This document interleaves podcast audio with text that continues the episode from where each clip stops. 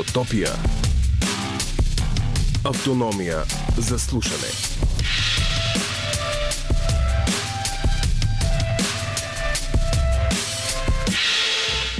Започва Изотопия по хоризонт. От 10-ти студиен комплекс ще ви предложим и този четвъртък автономия за слушане. Лъчката почти Днес... е полетяла вече, така си е разперил Едното крило. Едното само, да. Разперите и двете сега и кажи. Няма нищо, няма да... Четири. Аз три лафа и повече ще кажа. Ти се пробвай да ме надговориш, ако можеш. Приемам предизвикателството. Имам време до полунощ, а вие... За вас сме ви предложили интересни комбинации, които са се получили днес. Ето какво ще чуете в днешния брой. Лора? Кои са пете стълба на мечешкото А, това щастие? Лора ще се смея, ще чета. Лора, лъчо, лъчо, Лора. Не, не, не, не. Кои Да, са пете стълба на мечешкото щастие и къде се намира раят за мечките? Най-сетне е репортаж не от небето, а от парка за танцуващи мечки близо до Белица. Точно така, ние с редактора ни Иван Русланов и с Лъчко взехме, че отидохме там. И какво се получи, ще чуете днес малко по-късно, след няколко минути, всъщност е малко по-късно, но и в следващото предаване. И после, А от самия Иван Русланов ще чуем отговора на въпроса Кой крие книги из центъра на София и съществуват ли въобще такива неща като добри фей? ми може би да съществуват. Като хубавите жени, все някъде трябва да ги има. И накрая вдигаме И мизата с какво? Дигаме с това, че от 11 до полунощ ще говорят само Ивановците, часът на Иван и Иван, защото и Иван Нотев ще ни разкаже нещо. А то всъщност е началото на една поредица в следващите 4 броя, заедно с този, общо 4. Ще има музикални срещи с бандите, които ще свирят на предстоящия в Грёнинген фестивал Евросоник Нордес Лак 2020. Не знам Много дали така се език. чете. Страхотен е, особено аз идеално произношение, видна холандка, нидерландка вече. Да, Иван Нотев ще ни представи днес 4 групи от Стария континент, от него ще разберете и как можете да спечелите билети за феста. Доста важно нещо и доста разнообразни са като стил групите, така че не пропускайте да чуете малко по-късно нашия репортаж, а може би е време нашия репортаж. Сега, една секунда. може би е Ако време да вече кажем- не сте разбрали, редактор на предаването Иван Русланов, музиката избира Иван Нотев, звукорежисирани Вили Панова, както вече разбрахте, крила до мен е разперил вездесъщият Лъчезар Вълев, не ме пипай. А до мен е красивата Лора О, Търколева. Боже, доживяхме. Добре, хубаво. Те хората по радиото няма как да... Няма два независими източника, от които да сверят, така че не дейте да лежите на тази кълка. ако... Кълката е хубаво нещо.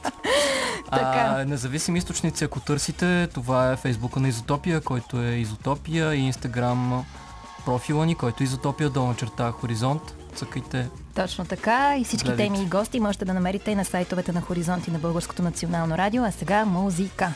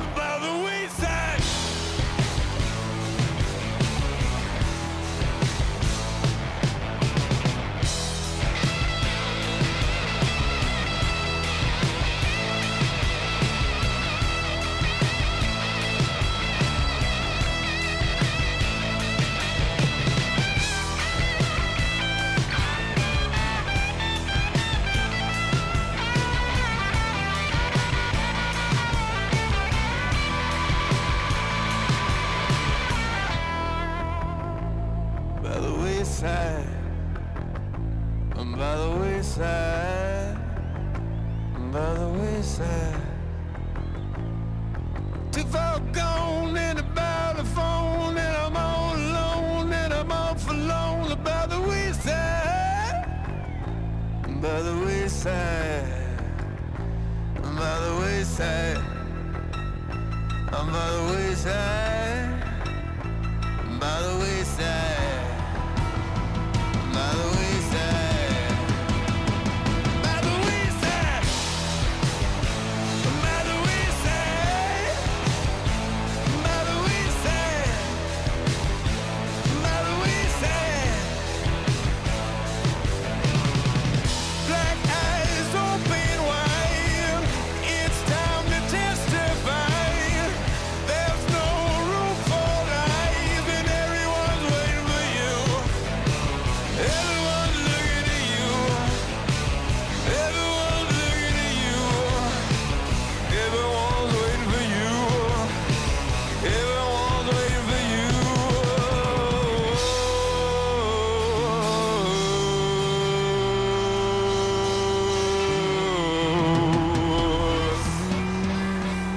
Изотопия е време да влезе първата мечка за вечерта. Тя вече е влязла. Даже две мечки са влезли в Две. десети студиен комплекс, както му викаш ти. Аз му викам десето студио. А едно човече такова с гащаризон, жълто липсва малко. Да. Пак го забрави. Пак го За забравих. втори Следващия път, четвъртък. следващия път Папойчо ще дойде. И в инстаграм снимка, нали така? Да, ще има. Та какво ще чуем сега? Аз ли да казвам? Да. Добре, казахме ви, че с ванката и с лъчката запалихме радиоколата и хоп-хоп-хоп, къде отидохме на 180 км от София и на 12 от Балица в Южна Рила. Там се намира едно много интересно място. То се казва парк за танцуващи мечки, но всъщност е по-известно като рая за мечките, защото ам, там Нещата, всъщност... които се предлагат там на кафявите обитатели са естествена среда, обилно хранене с подходящи лакомства, игри против скулката и стриктно наблюдение от лекари, неща, които са им липсвали доста в миналото, предишния им живот. Да, защото всъщност тези танцуващи мечки, заради начина по който са отглеждани от своите бивши собственици, имат много тежки травми, както физически, така и психически. За всичко това ни разказаха двама души, с които се срещнахме в парка. Лъчко, Кои са те? казвай де. Целият а, парк всъщност а, съществува благодарение на фундациите Четири лапи и Бриджит Бардо.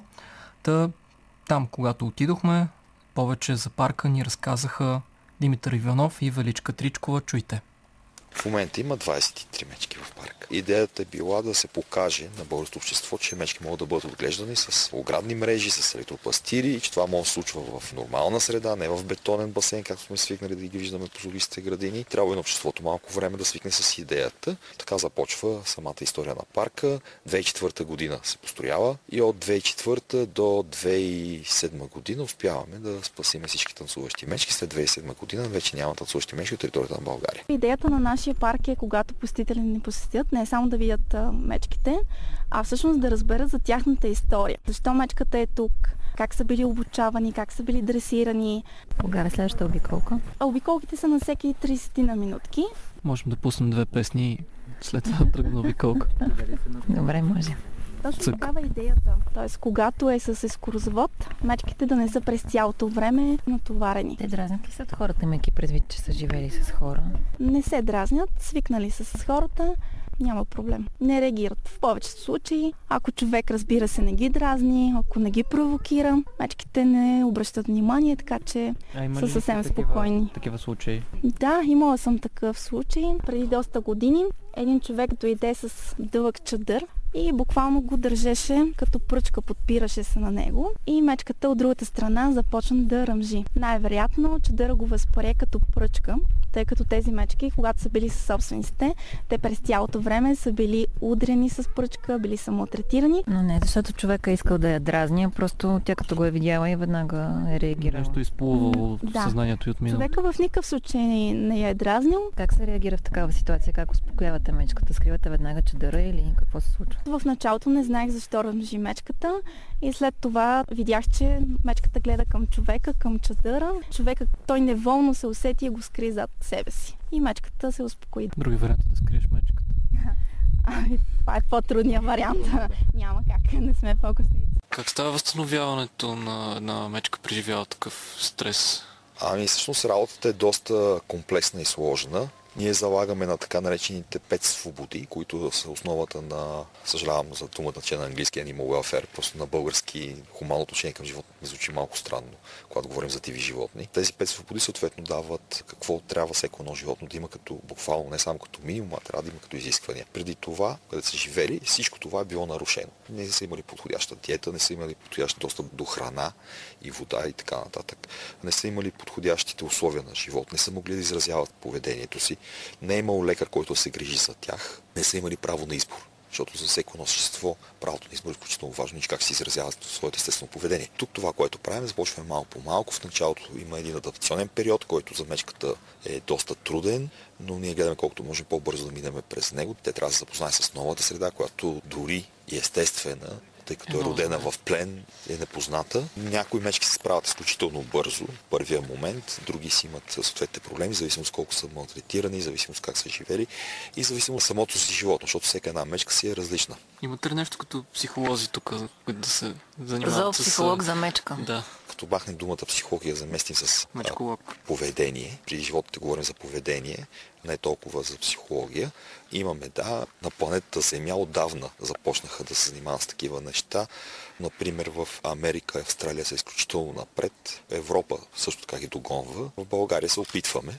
Това са хора, които занимават с поведението, т.е. визуално се опитват да определят поведението на едно животно, особено когато отглеждано в плен.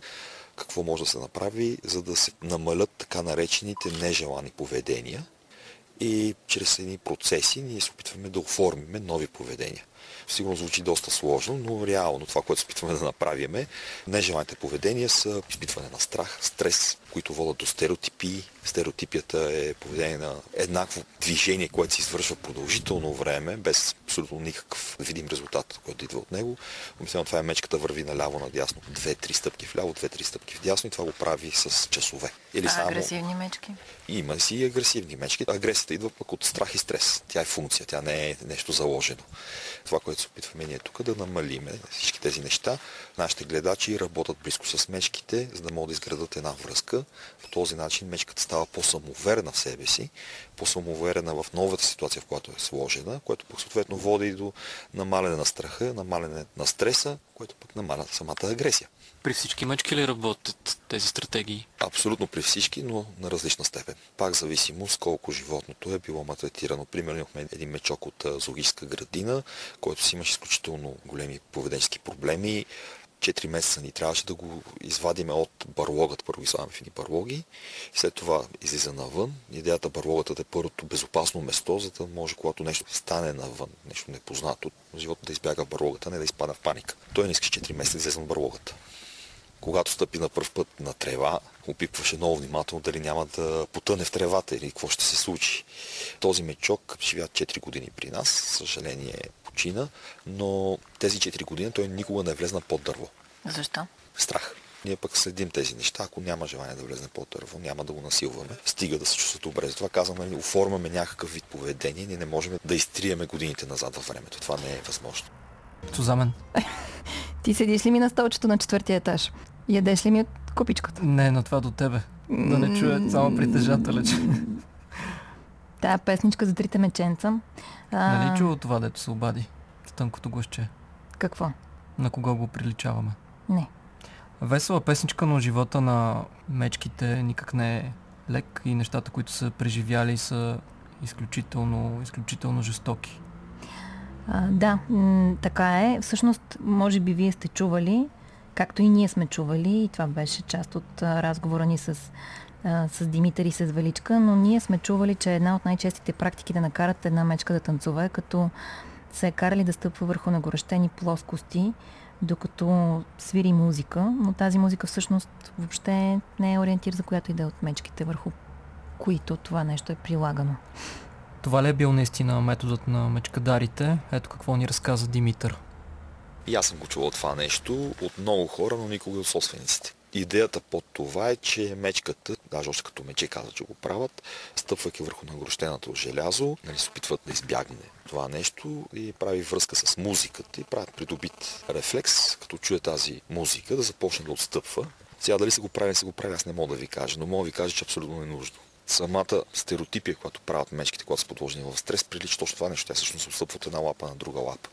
Всяка една мечка при определени условия ще влезне в такъв вид поведение. Музиката, която свират, мечките имат изключително добър слух, но в повече случаи за тях е някакъв ужасяващ дразнещ звук. Гадулката, тя има висок регистр, може да издава доста сериозно високи частоти, а такива в природата няма. Да, аз съм мечка, обичам да ми е тихичко. Ли? И да. нейният слух е доста чувствителен. Даже ние си мислиме тук сега скоро да направим един опит с хора, да представим как чува мечката нашата естествена среда, градовете и селата, защото там са били разхождани. Колко пъти по-натрапчиво би било Между за една метка? 10 и 20 пъти по-силен звука. Най-различни тонове ще чуе. Защото в гората, където е много тихо, тя трябва да чуе абсолютно всичко. Тоест мечките идват тук с увреден слух. Доста често се случва да имаме и съвреден слух или силно намален. Това до някъде може да се отрегулира, ние не може да го излекуваме, но с времето свикват и слуха им се подобрява. А това с хълките по носовете, доколко може след това да се възстанови една такава мечка и какво означава за нея толкова дълги години или пък каквото и време да е стояла с такава хълка на носа, как се отразява след това за живота й? Халката на носа, това е начинът по който мечката се кара да танцува. Вързват халката на носа, мечката прави такива странни движения наляво и надясно и по някакъв начин влиза в ритъм с музиката. Много странно, тя не разбира ритъма, как пък така влиза в ритъм. Веригата, която е завързана за халката, е завързана за китката на човека и той като свири, движи килъка, движи веригата и мечката, за да избегне болката от придръпванията, просто следва веригата и прави тези движения. Като засвири по-бързо, движи по-бързо ръката, веригата се движи по-бързо и мечката се движи по-бързо и прави някаква иллюзия, че видите ли мечката следва ритъма, всъщност изобщо не следва ритъма. Сега след време, може би, има заучаване при мечките, че разпознават ритъма или разпознават самата песен и вече заучено, защото това е правено с години буквално, ще започне да прави същите тия движения, дори може би и без веригата. Но тук на време са ми казали, прямо пускаш музика, мечката изобщо не реагира на музиката. Увреждането, които прави в носа, са доста сериозни, като намалят обонянието им. Разкъсвания, липсва на парчета от носа и няма как това да бъде възстановено. Пробвахме един път пластична операция с цел не да добавиме липсващи парчета, просто да зашиеме останалите. Почти невъзможно, защото това е много стара травма. Какво се случва с един собственик на мечка, танцуваща, след като му е отнета? Ако някой отглежда незаконно кафява мечка, която е защитена в България с закон, с Брестата конвенция, мечката си взема полза на държавата. За собственика, доколкото си спомням, беше от 1 до 5000 лева глоба и до една година затвор. Има ли осъдени, глобени? Глобени собственици има. За затвора е малко да плаши. Няма как сега това да се случи, съм сигурен, но никой не знае в бъдеще какво ще стане. Добре, тези собственици осъзнават ли, че са измъчвали животните си или за тях това е било нещо, което да кажем се е правило преди е в рамките на нормалното? осъзнава, че причиняват болка. Но тези неща идват от мрачните векове, общо заето, от средновековието. И се предават от баща на син, от дядо на внуче и не виждат в тях някакъв проблем. Мечкадарството в България е доста стар поминък, до някъде и традиция. Имаме си ние българите доста свързани неща с мечкадарството, като изрази, мечкадате гази. Също така са ги възприемали, съм чел някои неща, че мечкадарите, понеже на времето са обикаляли цяла България, са били хората, които са разпространявали новини, на които аз не бих вярвал. Колеги журналисти. Първите журналисти с мечки. По-скоро брутални жълти вестници. Нали, защото съм гледал как говорят нали, и ти казват това, което искаш да чуеш. Разпространявай се мечкадарските песни, има и съответно издадени мечкадарски песни, които лично на мен не са ми слабост. Като се върнете назад във времето, кой ви е в случая, който ще го помните винаги? Има ли такава история, която няма да я забравите? Някой мечок във вашето сърце. Освен ето този на емблемата тук. Всеки една е имал най-различни перипети, най-различни трудности, проблеми. Все си казваме, е, та, тук сега вече тук е супер лесно, закона е изправен. Не става само за България, защото не работим само в България. При нас последните години ние спасихме колко? От България пет мечки, четири от зоопаркове и това от хотела. Но освен това, конфискации сме имали истински конфискации в Украина няколко пъти, в Сърбия, в Косово, в Албания. Все държави, където нещата са не много по-различни, за съжаление от при нас. Законът не е много добре наложен, пък институциите нямат и силата да го налагат, т.е. това не е добре наложен. За България, честно казано, Монти ще ни остане така мечката, която, понеже беше младо мече, за мен лично първо. Мечето от хотела. В Русенско е този хотел, Да. нали? И с Монти ще остане така, нали, най- но при него пък нещата минаха и най-лесно. Защото е бил малък или по друга причина? Нямахме проблем с изимането. Винаги си има някакви проблеми, те са регулярните проблеми. Примерно, когато трябваше да вземем мечките от Руса, от зоологическата градина, ходихме два пъти. Първия път те ни ги дадоха, ни обясняваме, ние, значи ви взимаме мечките. Ако може си ги гледате, си ги гледате, това би било много хубаво. Но трябва да спазите някакви закони, писани, морални закони и съответно всеко едно животно си има собствените си изисквания. Не може да затворите мечките, ей така, на произвола на съдбата, в някаква клетка. Те казаха, не, няма ви ги дадем. А какво значи да спасиш мечка от зоопарк? Как вие разбирате, че в някои от зоопарковете мечките не получават добро отношение и подходящи условия за живот? Ние ги разделяме на две различни положения. Едното, когато няма лиценз, защото по закон, когато нямаш документите, не си зоопарк. Аз къщи мога да си казвам на кокошарника зоопарк, но той не е зоопарк. Тогава, съответно, работа при би трябвало да е ясна, но за съжаление не винаги е така. Институциите трябва да се самосезират или ние ги сезираме. Другия случай е, когато наистина условията са много зле. Там е вече пък много трудно, защото те могат са много зле да са все още законни. Имайте преди, че примерно по българското законодателство, не само българското, примерно по германското законодателство, за една мечка нужната територия е 150 квадратни метра. Какво е положението в българските зоопаркове? Колко мечки в момента живеят и къде и при какви условия? Последно бях около 25 в зоопарковете, говоря само. От 2013 година насам доста подобрения виждаме в зоопарковете. Има зоопаркове, които вече изградиха и доста подобри заграждения. Почна с зоопарка в Добрич, който си направиха така порядка на 4 декара заграждение. Зоопарка Благоевград се направи заграждение порядка на 2 декара и половина.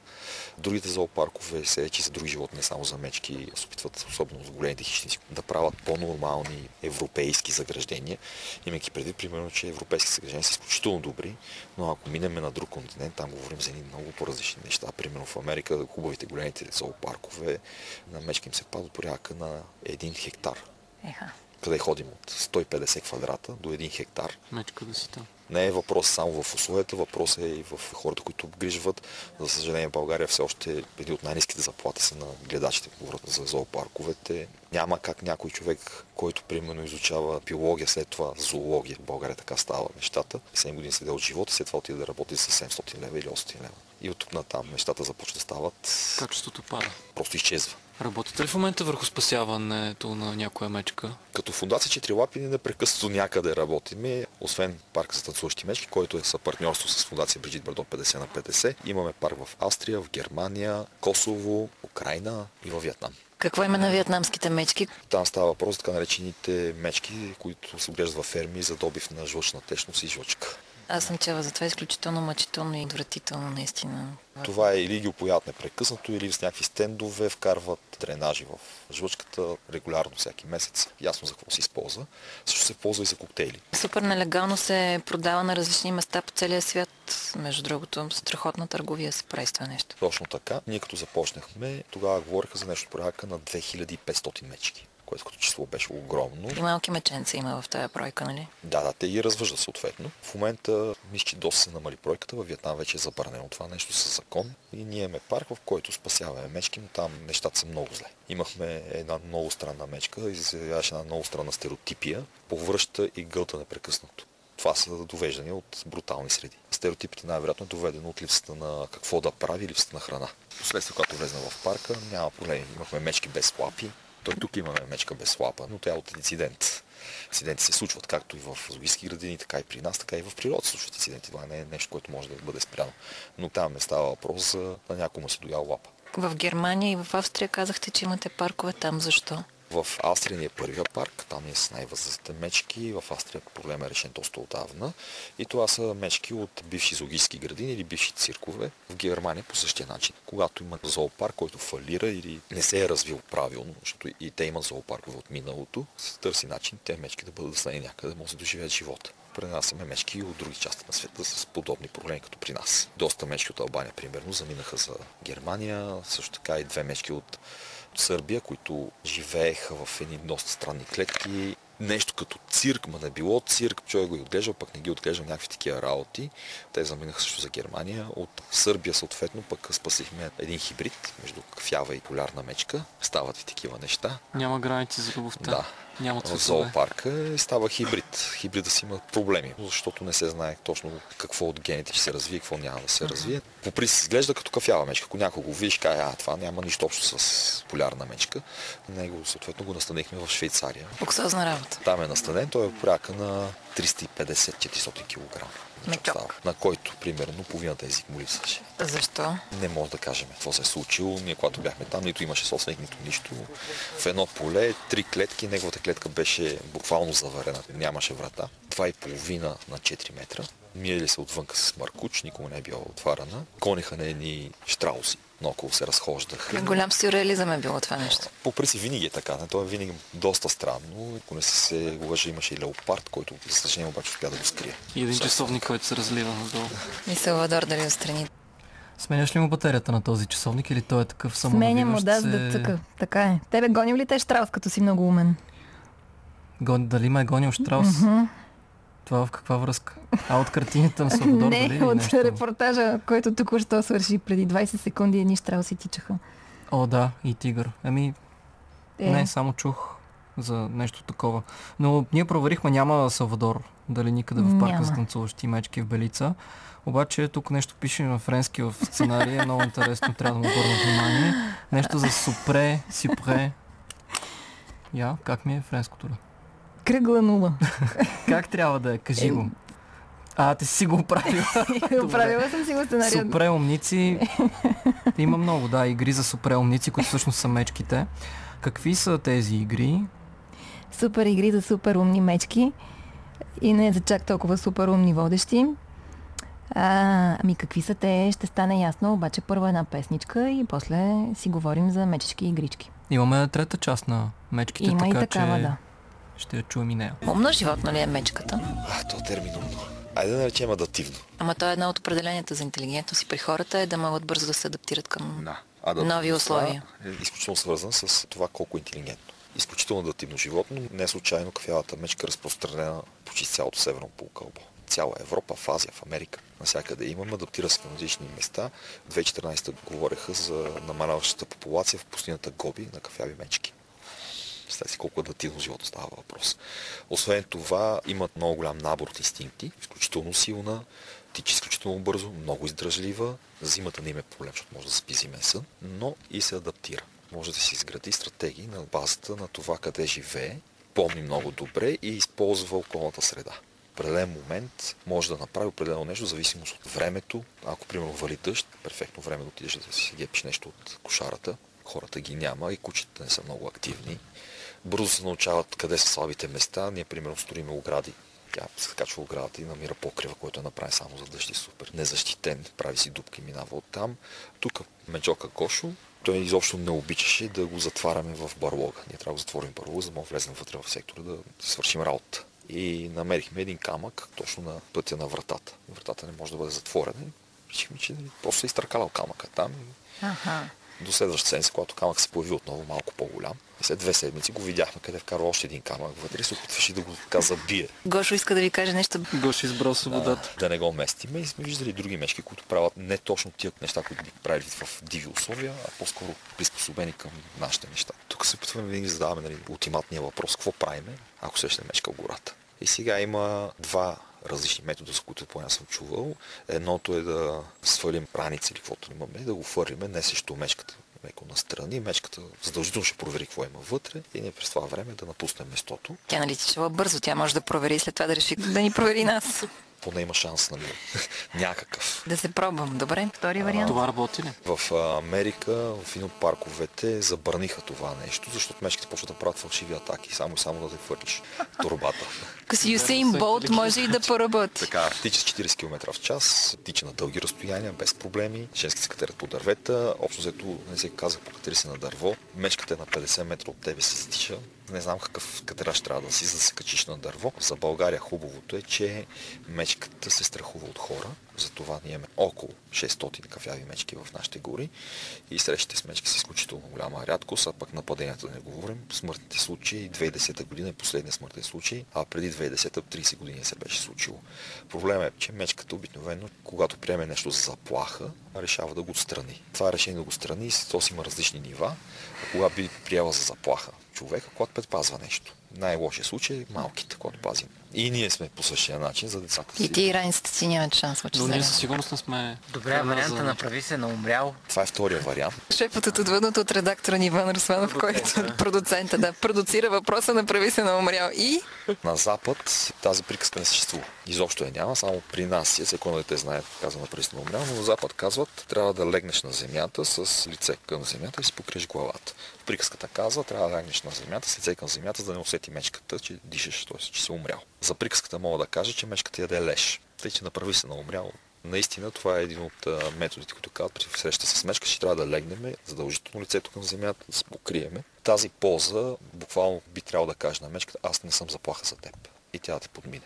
Колко работи, всички хора, които са го направили това нещо, среща с мечка са оживяли, казват, че работи, всички, които не са оживяли, не са ви казали нищо. Другото е използване на спрей.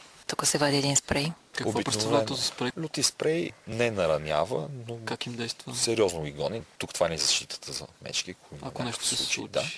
Бих предпочел това нещо пред оръжие. На хора защото действа ли този работи. спрей? Много добре. Върху всичко действа. Да.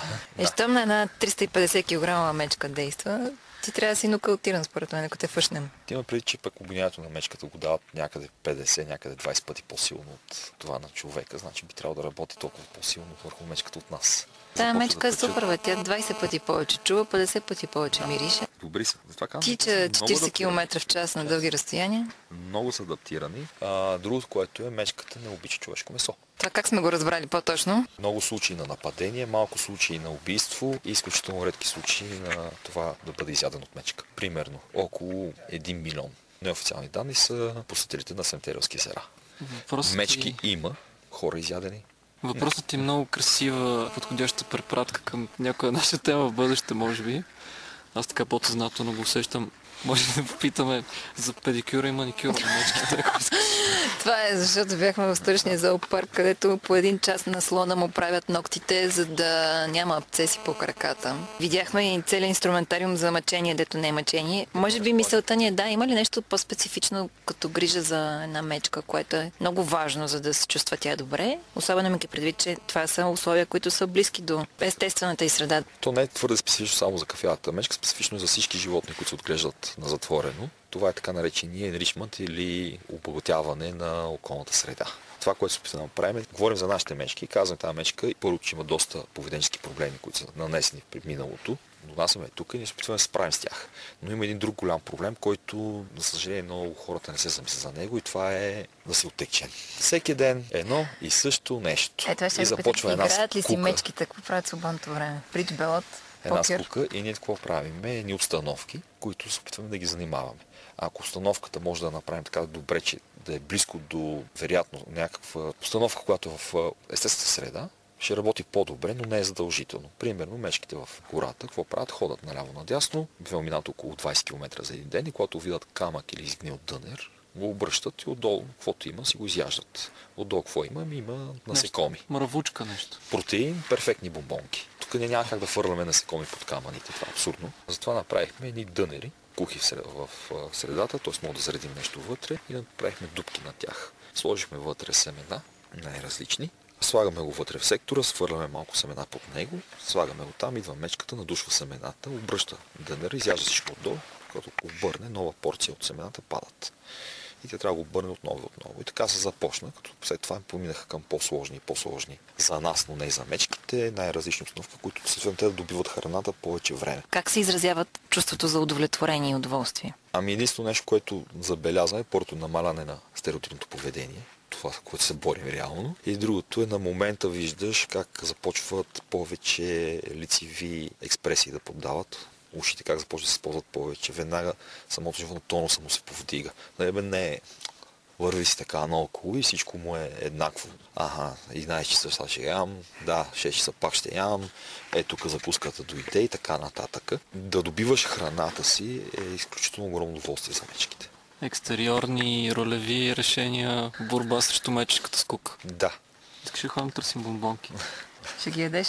Добре. Всъщност ние, ако тръгнем да се разхождаме, Да ни разходиш колко горе-долу мечки може да видим, имайки преди, че те сигурно си имат някакви са техни места, на които си ходят, предпочитат да бъдат Какъв е шанса да видя всички 23 мечки? Никакъв почти, нали? Така, от 23 мечки със сигурност не мога да видите 9, защото те са изолирани поради техните условни проблеми. Дали сме възможност да бъдат по-далеч от посетителите на спокойствие. Възрастни мечки, слепи мечки, мечки с най-различни проблеми.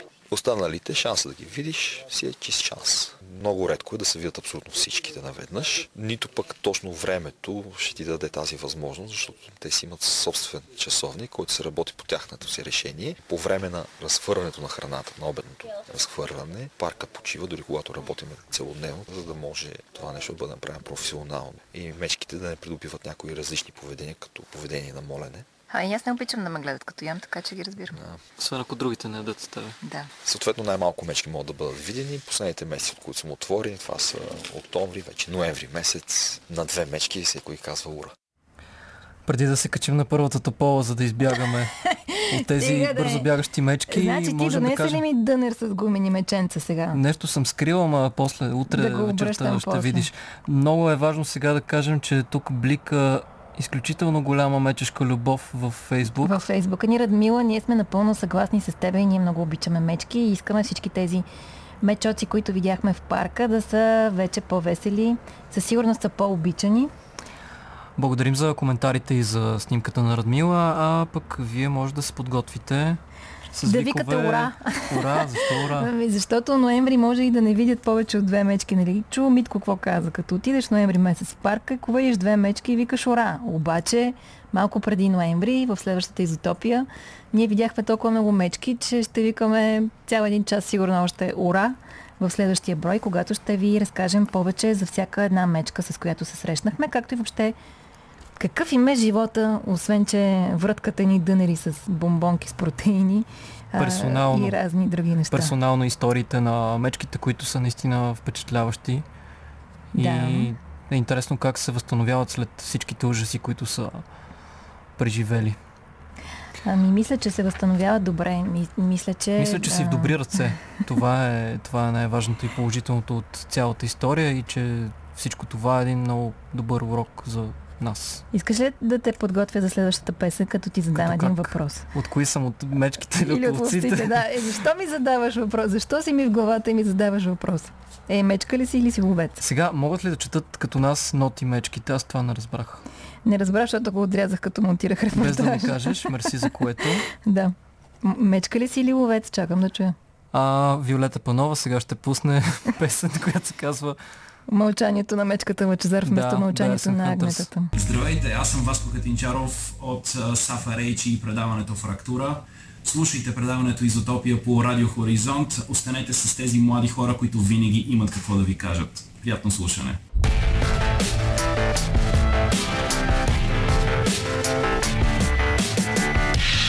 Изотопия. Автономия за слушане.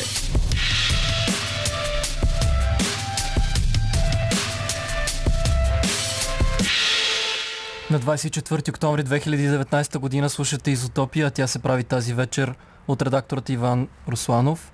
Музиката избира Иван Нотев, Виолета Панова е звукорежисьор, до мен е Лора Търколева, аз съм Лъчезар Вълев. Не слагайте нищо във урната след сутрешен блок. Не е много окей. А сега можем да отидем в Холандия. Не, ще отидем след малко. Кажи сега за Която- Фейсбук и за Инстаграм, после ще слушаме музика и после ще ходим в Холандия, която вече не искат да й казват, че е Холандия. Дай сега поред Чакай, на номера. записах си. Фейсбук е страна. Добре. В Фейсбук сме Изотопия. Можете да ни следвате, лайквате. пишете там като и да Радмила, пишете това много ни радва. Може и снимки да ни пращате. Така, в Инстаграм, после... така сме после. Изотопия долна черта Хоризонт сме в Инстаграм. Там също сме активни. Сме ли? Добре. Ели е това. Що, що казваш А така? сега ще отидем в тази, която искат да й казват само Нидерландия. Не, сега ще слушаме песен на Джереми и после стига съм блъскала с тази химикалка, че никак не е радиаторско. Първо ще слушаме... Ама Джереми ще бъдат в Холандия. Те ще бъдат, ама първо ще бъдат в ушите на всички нас. Нека Ей, бъдат сега, сега. да.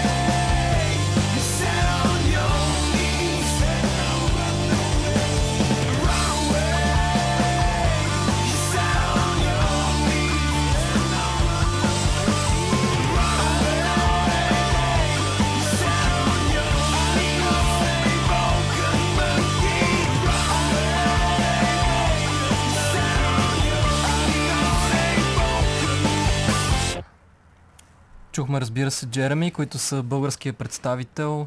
Ще бъдат такъв на фестивала Eurosonic Norderslag в Холандия до година. Която вече не искат хората там да им казват, че са холандци. Не, не знам дали не искат да им казват, че са холандци. Държавата да се нарича Искат Нидерландия. Тя и сега си е Нидерландия, Ама обаче я знаем и като Вече да Холандия. не е Холандия. Да, искат вече да са само от Нидерландия.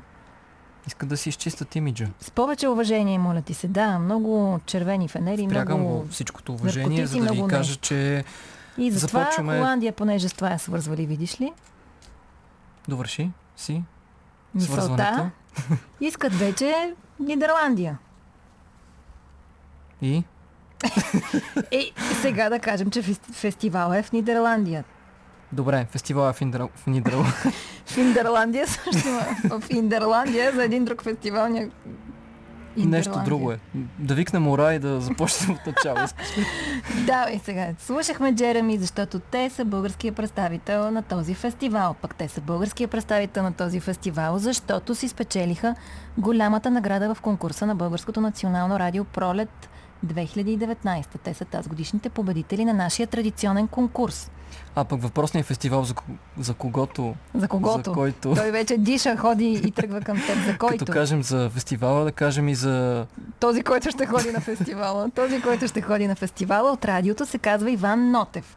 И сега, както никога, Иван Нотев, освен че ще пуска музика и ще проговори в ефира на Изотопия. О, чудо! Защото тази вечер ще излъчим първият му от Серията, серията 4. репортажи Така, и той ще ни нещо разкаже за част от участниците в фестивала в Гронинген през януари. А вие може да спечелите и билет за него. Обаче Как? Нотев ще каже как Той ще ви тези разкаже. неща.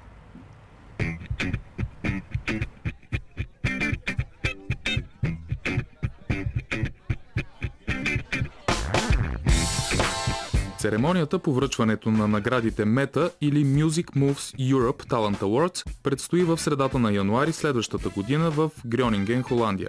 Освен 8-те призьори, които ще бъдат определени от компетентно жури, ще бъде връчена и специална мета награда на публиката. Тази награда се определя след гласуване на сайта на наградите, а награда има и за гласувалите. Пътуване до Холандия за фестивала Eurosonic Nordeslag и посещение на церемонията по връчване на наградите Мета. Повече информация може да намерите на сайта на наградите, който е musicmoveseuropetalentawards.eu. От днес до 15 ноември, когато изтича и срокът за гласуване, всяка седмица ще ви представяме по 4 от изпълнителите номинирани за тази награда. Днес започваме с групата 5K HD. Това е австрийски музикален проект, който обединява усилията на джаз съставът Compost 3 и Мира Луковач, която е вокалист, китарист, текстописец и създател на групата Schmitz Pulse. Музиката им комбинира поп, джаз и фънк с експериментални звуци и изключително интересни и разнообразни кинематографични изненади.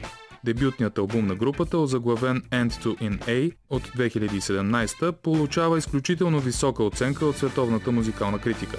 След излизането му, групата получава редица покани за участие в някои от най-големите музикални фестивали, сред които Мент Любляна, The Great Escape в Брайтън, Примавера Саунд Барселона, както и миналогодишното издание на Eurosonic Nordeslag.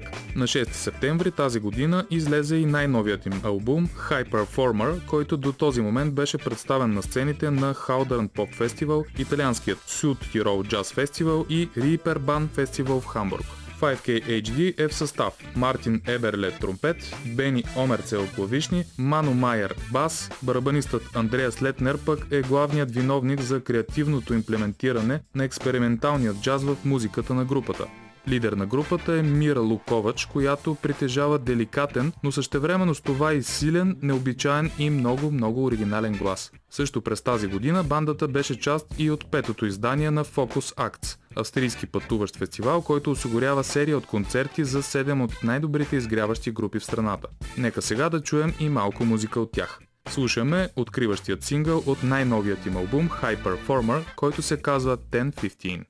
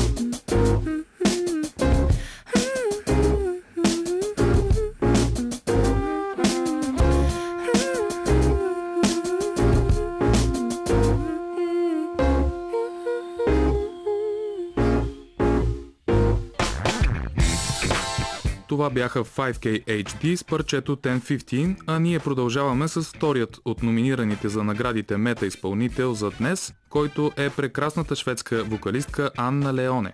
Тя е представител на най-младата вълна изпълнители в страната си. Опитът, който е натрупала, преминава през почти всички музикални стилове. Така, както при много други съвремени изпълнители, нейната тинейджърска стая е изключително важна за нейната креативна творческа свобода. Анна израства в покрайнините на Стокхолм. Започва да пее и свири кавари на най-различни песни точно в тази стая, още когато е в гимназия. Първият инструмент, до който се докосва е китарата на майка й.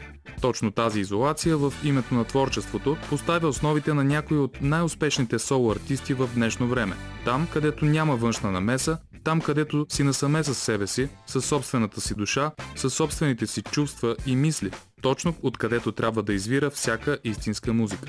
След като преминава през вдъхновението от изпълнители като Боб Дилан, Бони Вер, Саймън и Гарфанкъл и други, младата певица изгражда свой собствен и много разпознаваем стил. През 2018 френският инди лейбъл Half Awake издава дебютният и EP албум, озаглавен Wandered Away, който е продуциран от номинираният за грами продуцент Брайан Уилсън. През април 2018 тя стана част и от прекрасните акустични сесии на видеопоредицата Colors Show с едноимения сингъл Wandered Away.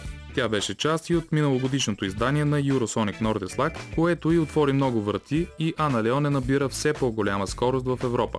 Дебютният сингъл на 23 годишната шведка My Soul and I притежава много повече от нужното за пробив на един независим артист.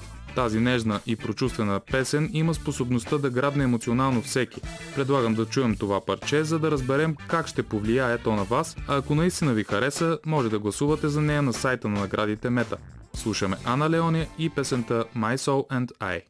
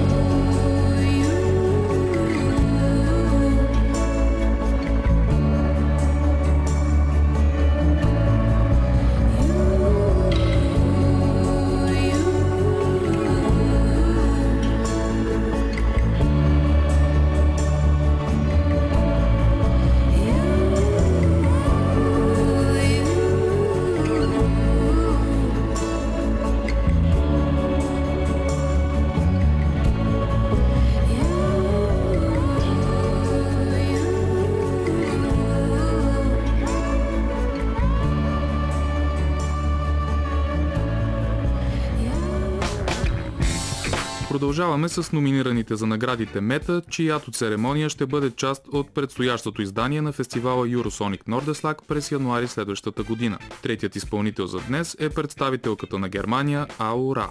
Родена е в Испания на остров Ибиза под името Джейми Лу Стензъл, но израства на друг остров – Антигуа. Артистичният псевдоним на младата изпълнителка има две основни линии.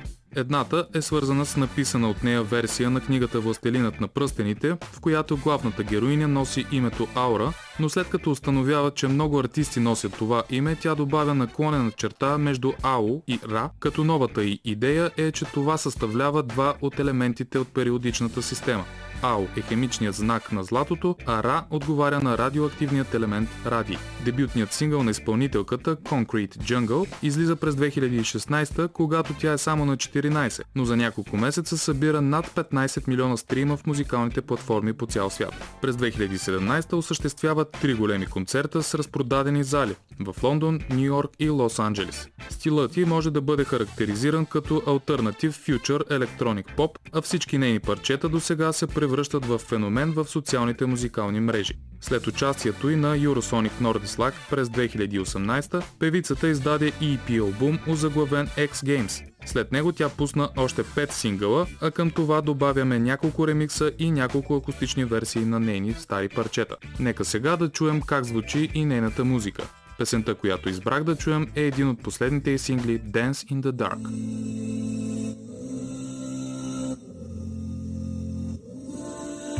Shock, shock, horror, horror. If you really thought that growing up would be easy, drama, drama can make you wanna, wanna lock your door and throw the key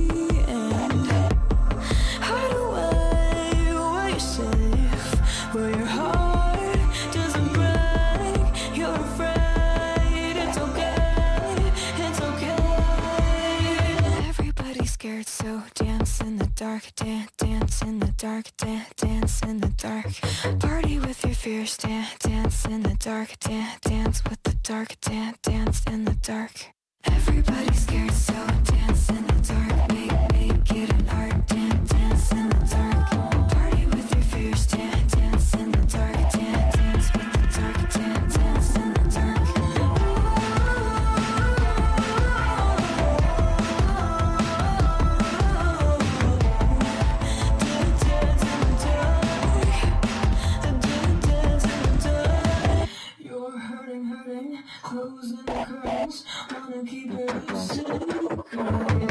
Can't keep it bottled, pain is hard to swallow. You cross your heart without bleeding. Away where you're safe, where your heart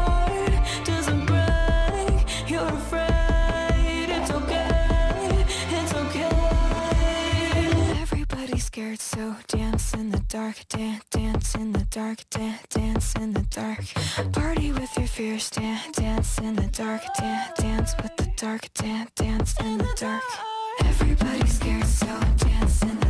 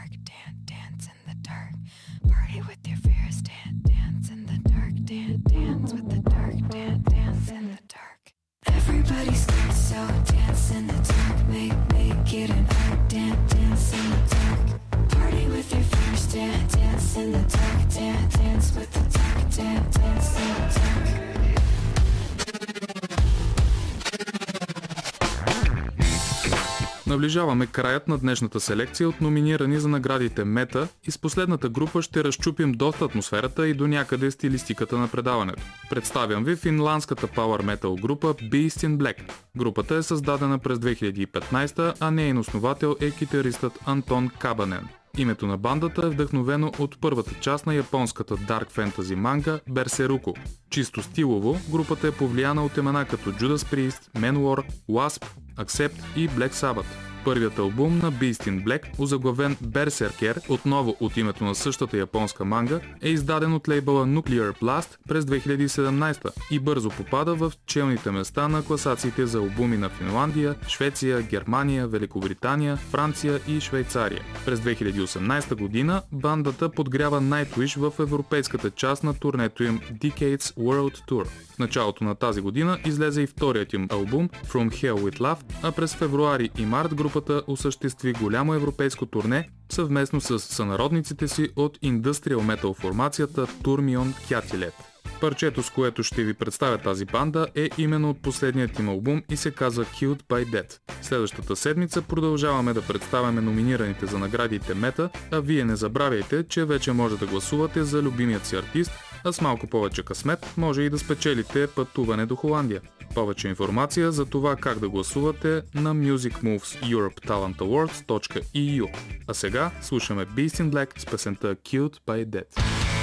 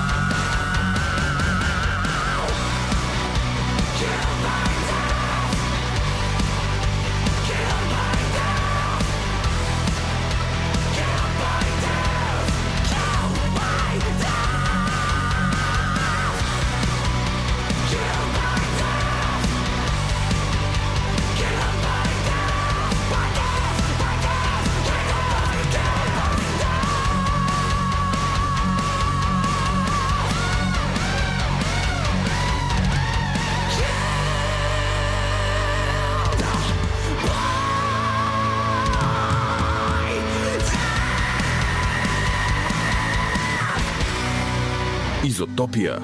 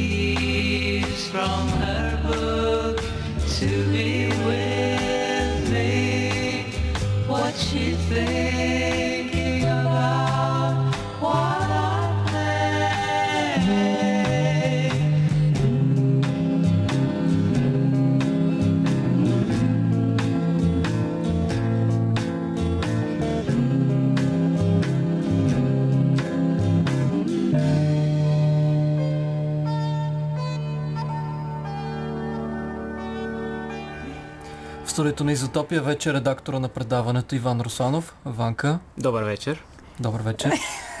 Много ми е приятно да съм във вашата Много компания. официално. Ти си в нашата компания. Харесва ли ти това? Хе! От, а, Юли. Юли. Има, има, няма. Да. Отдавна.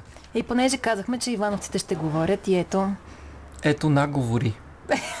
Иване, какво прави ти от началото на седмицата?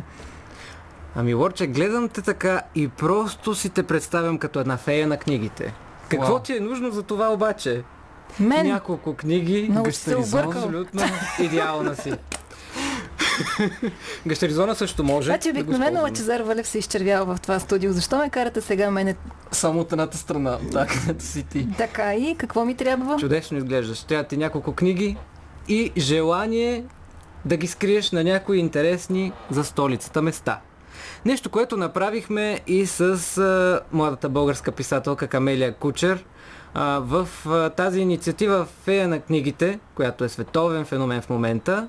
Тя започва от а, актрисата Ема Лотсън, която откъде познаваме.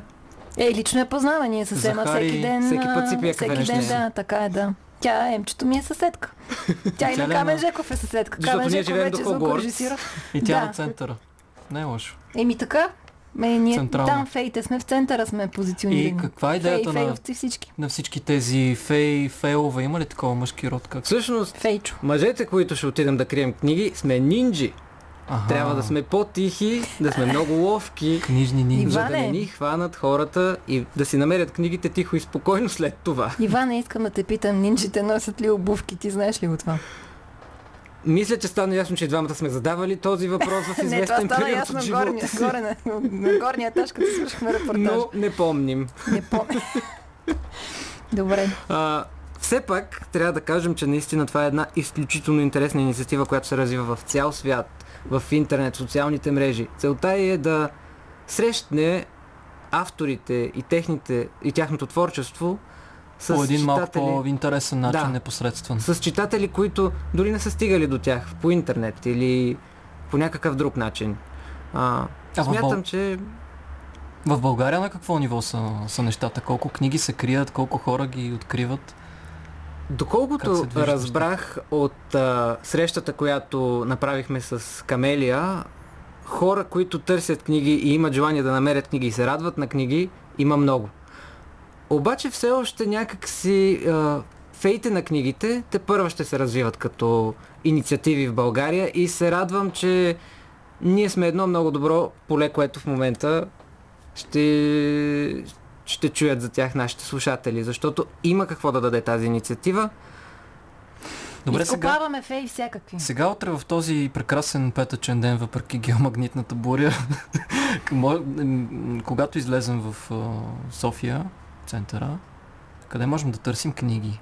Оглеждайте се зорко на ключови места в а, а, София, около Александър Невски, около площад Славейков, а, около а, метростанция Сердика, да кажем. Метростанциите са една а, чудесна възможност да се, кри, да се скрие по интересен начин книга. Така че оглеждайте се, феите са някъде около вас. И съкровищата се крият. Абсолютно. Може да са малко фейловете и фейчките и фейловците и всички останали, ама търсачи много. Давайте да ги изкопаваме Нещо тук и сега. търсачи. Понеделник след обед за Виктория Томова от книжния блог The Book Monster се превърна в магическо преживяване. Докато върви към дома си, тя попада на едно ценно откритие. Книга.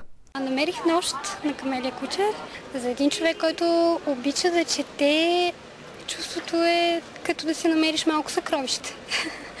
И всъщност много се радвам, че намерих точно тази книга, защото ам, от няколко седмици искам тази книга. Какво точно пишат на, на корицата? Вземи тази книга, прочети я и остави за следващия читател, за да ви се наслади и той. Тя е подписана от автора и, и аз съм просто изключително щастлива.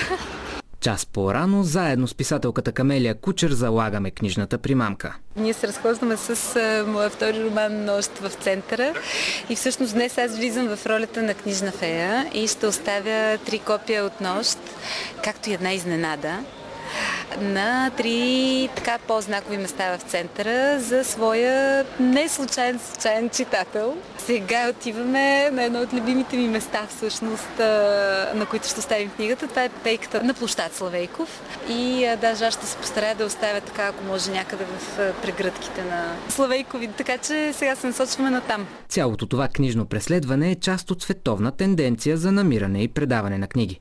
Букфери с България имат за цел да зарадват читателите с истории, оставени около ключови места в София. Повече ми разказва Илка Чанева, която става част от световното движение заради любовта си към книгите. И това си остана за мен едно хоби. Когато мога, намирам време, чета, въпреки че работя, имам дете. Стигнах до фейта на книгите всъщност, понеже инициативата стана много популярна посредством актрисата Ема Лотсън, която е световно известна. Тя се беше включила на 8 март 2017 година, когато всъщност а, стартира това движение Book Fairies Worldwide и тя в Париж скри много бройки от дадена книга в целия град. Проучих за какво става дума и в техния сайт видях, че има представители в различните държави и им писах и казах, че много бих се радвала аз да ги представлявам в България. Екранната Хармаяни от любимите филми за Хари Потър Ема Уотсън сериозно се е заела с популяризиране на четенето като фея на книгите. За криенето на четива, звездата разказва повече в Джимми Кимъл Лайф. В свободното си време аз съм книжна нинджа. Промъквам се из разни публични места, най-вече около подземния транспорт и оставям книги, които хората да намерят, да прочетат и може би да предадат на следващ човек. Пише и кратко съобщение, което звучи така. Уважаеми човеко, намерил тази книга. Надявам се, че тя ще ти хареса. Имам и книжен клуб. Този клуб има и голям форум в Goodreads и има много и различни теми. Читателите там ми пишат. Намерих книга между тази и онази улица. Какво е да влезеш в обувките на един такъв книжен нинджа?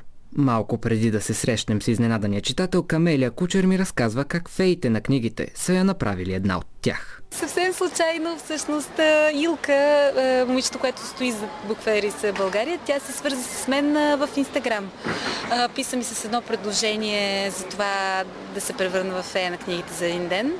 И аз естествено веднага приех. Това е един прекрасен начин да споделяме любовта от четенето. Плюс това аз, бидейки човек, който от малък мечтае да бъда писател, какво по-хубаво да се нарека фея на книгите за един ден. Даже един ден ще ми бъде малко. Това е според мен една протегната ръка, нещо, което няма как да не сплоти по някакъв начин, дори ти да не се срещнеш никога с човека, на когото си оставил книга, но ти си оставил на него, той ще е прибере от дома, ще прочете, ще усети твоята следа и най-малкото тази случка сама по себе си създава някакво усещане за близост. Дори без да си срещнал автора, всъщност ти отнасяш нещо от него в себе си, нещо, което той съвсем целенасочено оставил за теб някъде. Илка Чанева кани различни автори и издателства да се включат в атрактивния книжен експеримент. Дали обаче среща интерес? И да, и не. Писала съм на различни автори, включително на издателства, дали биха се включили в такава инициатива, като ние работим с дарения. За да можем да осъществим инициатива, всъщност ни трябва дарения от а, някакви книги. Но много пъти се е случвало и да не получа отговор. И аз отдавам това, може би в някои случаи не са допроучили напълно инициативата или може би имейлът ми е попаднал в спам папката, нали, това също е някакъв вариант, а, но не винаги, не винаги получавам отговор. Камелия Кучер има само един съвет към писателите, които все още се колебаят дали да се включат в инициативата.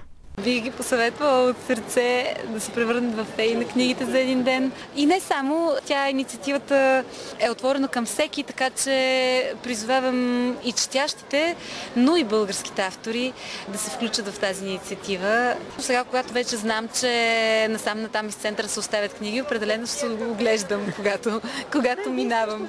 Книгите, които оставяме на ключови места из столицата, бързо откриват своя нов притежател, допълва Илка Чанева. За читателите е незабравимо преживяване.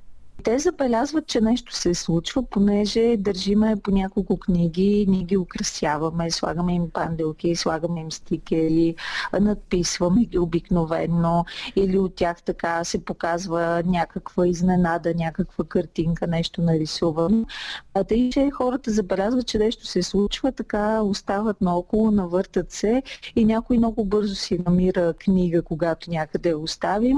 А други книги ние сме изчаквали да видим какво ще стане и минувачите нали, така леко спират, оглеждат се, виждат някаква книга, чудат се, някой си е забравил, не си е забравил какво се случва и нали, първо малко така подхождат а, малко срамежливо, обаче после вече взимат книгата и разбират за какво става дума. И винаги реакциите са много позитивни, хора са ни писали, о каква чудесна изненада, направо ми направихте днеска деня, Щастливата читателка Виктория Томова е запозната с кампанията на феите. Признава, че следи тяхната дейност и то не само в България. Зная, че организират периодично такива кампании за оставяне на книги из центъра на София, но не очаквах, че днес точно ще, ще ги видя съвсем наблизо до вкъщи. И особено не очаквах да видя Камелия Кучер. Връзката между книга и читател е много по-силна, а между автор, който би направил такава инициатива и такова, такъв жест към читателите си е още повече. Това е, може би, един от най-добрите начини да се свържеш със своите читатели, чрез това да им подариш книга. Виктория взе книгата в ръце и още през първата си среща с романа Нощ зачете отказ. Очите се пречупваха във витрината, хвърляха сенки и образуваха цветна дъга. Обожавах мириса на книги. Издебвах момент, когато татко се разсейваше с някой посетител или потъваше в големите тетрадки, в които записваше, както разбрах доста по-късно, името на всеки клиент и книгата, която е купил. В този топъл слънчев ден наблюдавах пречупените очи, играта им на цветове и сенки и те попитах, какво казват очите, татко, когато ни погледнат? А ти се усмихна и зад очилата, докато пишеше в тетрадката. Душата, скъпа ми Ева. Тогава ни поглежда душата. Харесва ли ти? Докато чета, със сигурност ще си отбележа много-много цитати, които, които след това да се чуди кой да споделя с, с моите читатели в книжния блог. За изотопия търсачът на книги Иван Русланов. Разбрахме за степента на мечешкото щастие. За хората, които се грижат за пострадалите мечки край Бе- Белица, подсказвам, че още малко мечки ще има и следващия път. Даже Послушахме... много мечки. Как малко, много мечки даже ще има. Мерси. Послушахме музичка. Търсач Чухме на и книги за имаме тук книжните до нас. нинджи. Абе, доволно, да да знам, Ванка. Скоро ще има още много интересни книги. И истории, и сюжети. Разгърни малко така. Споилни. Да кажем нещо. Кажи нещо. За страшните истории, които предстоят в следващото предаване, освен. О, да, датата Защото какво е следващото задължава. предаване? Следващото предаване Всички свети Е. ще бъдат в Индерландия, люби- любимата държава на Лъчезар Велев, която разбрахме, че е Индерландия. Няма Холандия, няма Нидерландия, обаче какво има? В изотопия има Индерландия. Значи според мен холандците може да си изберат това име Индерландия като по-подходящо вместо Нидерландия.